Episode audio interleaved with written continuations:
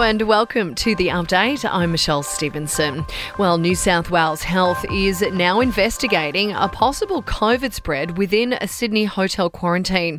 Three returned travellers have now tested positive to the same strain of the virus at the Mercure Hotel in the Sydney CBD, with fears that that virus has now spread between rooms on the 10th floor of the hotel.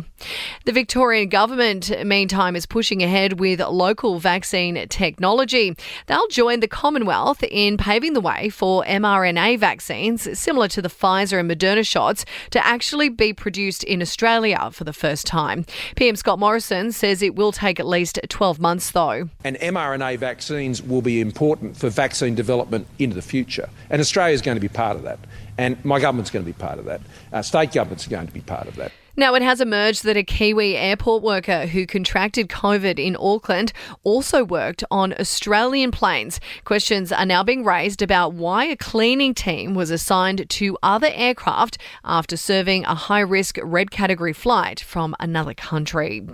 Now to the US, and the brother of George Floyd says he will keep fighting for racial equality after Derek Chauvin was found guilty of murder.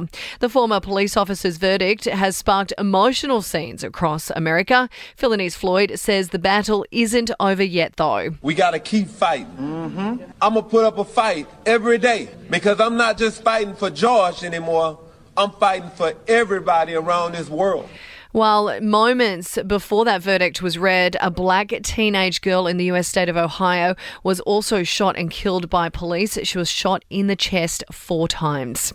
A man accused of murdering Kelly Wilkinson on the Gold Coast in a shocking domestic violence attack by setting her on fire remains under police guard in a Brisbane hospital.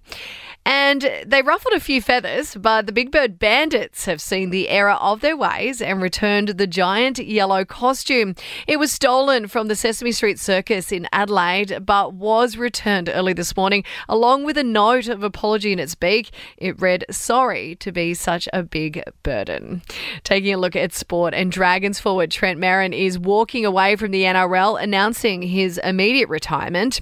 And assault charges levelled against Aussie basketball star Mitch Creek have been withdrawn by police. To your entertainment news, and Olivia Rodrigo is apparently crushing pretty hard on Cardi B, even admitting that she wants to marry her. The driver's license singer added that the rapper gives her the courage to say what's on her mind. Now, here's a strange one Justin Bieber is joining a musical to raise awareness about climate change. It'll mark Earth Day, and he'll hit Facebook Live on Friday, along with Bill Nye, Cody Simpson, and even Zac Efron. And Blac Chyna's defamation trial against the Kardashian Jenners has been brought forward. The model is suing the famous clan over claims they tried to get her and her ex fiance Rob Kardashian's reality show cancelled. Now, that's the latest from the Nova Podcast News team. We will see you tomorrow morning for another episode of The Update.